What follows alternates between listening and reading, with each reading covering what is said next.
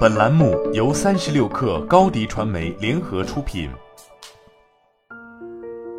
本文来自三十六氪神译局。逆境教给我的东西，要比从顺境中学到的更多。我想分享一下今年自己学到的最真实、最惨痛的人生教训。这些教训当然不是你平时看到的那些快乐、乐观的事，这些事甚至可能会引起争议，但却是真相。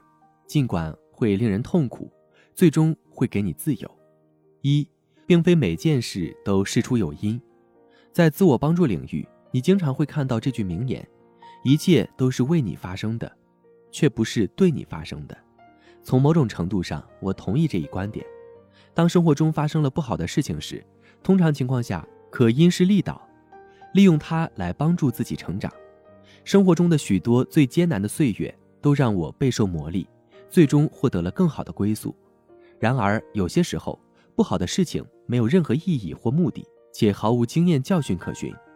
有时候，错误的时间、错误的地方，或者不好的事会发生在好人身上，但这并不意味着你在未来不能克服它。终有一天，你会对它一笑置之。二，结交新朋友并非易事。我了解《先生的社交技巧》这本书中讲述了作者是如何遇到那么多人的，以及与陌生人聊天时很棒的感觉。结交新朋友是双向交集的事情，即你想成为他们的朋友，他们也想成为你的朋友。如果第二个条件不成立，无论你自己如何去努力，友谊都不会开花结果。今年我接触了很多人，因为我对建立友谊非常感兴趣。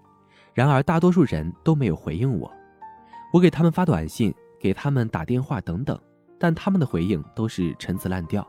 抑制了我继续交往的动力，也好，他们做出如此回应，并没有让我产生消极的感觉。但是，真感觉找朋友有点像玩数字游戏，毕竟很多人已经有了自己的朋友，他们并不想在生活中增加新的朋友。另外，我们也都能够理解，结交新朋友也需要时间。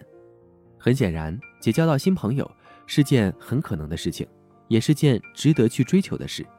他也可能对平息自己的期望有所帮助，使得自己在奋斗中不会感到失望，但同时也应对自己在网上看到的建议持保留态度。三、医疗行业让人害怕。以下是一些友好的生活建议：千万不要在网上查找你的医学症状，花五分钟上网看看，看到最后你会认为自己快要死了。你越担心自己的症状，情况就会越糟糕。我开始意识到，寻求医疗帮助是一个很好的平衡。一方面，定期进行健康检查和测试可以帮助你排除任何严重的情况；另一方面，网上的医学信息只会让你更加害怕和担心。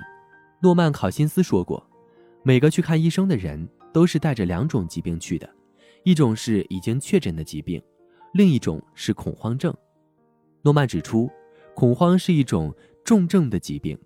被商业广告等大量的公共教育和医疗行业的过度热情的警告给恶化了。即使是最轻微的症状，也要去看医生，注意自己的健康，但不要过分担心。在这两点之间，必须为自己找到一个平衡。但我向你保证，从长远来看，这将极大的促进你的健康。四，太晚了确实存在。有一句谚语是这样说的：种树的最好时间。是在二十年前，其次就是现在。对我来说，这句谚语证明了人会用尽时间，因为当许多人在找借口说还不算太晚时，还不算太晚就成了一种误导。有时趁我们还能够意识到需要在屁股上狠踹一脚，让自己摆脱迷糊，集中注意力并开始行动。五，不能像自己希望的那样去对待别人。当我把别人。当成我希望的理所当然的样子来对待，希望他们理解、宽容、诚实、公平、理性等等，许多生活中的问题就随之出现了。但并不是每个人都这样，即使你使用最好的心理学家认可的策略来解决冲突，也不是每个人都能好好的回应。你可以用我来陈述，或者用温和的语气说话，但对方可能有情绪问题，或者只是想和你较劲。这可能会惹来麻烦。意识到这些真相，就能充分利用好自己目前拥有的机会，可以避免不必要的问题，保护好自己的心理健康和内心的宁静。好了，本期节目就是这样，下期节目我们不见不散。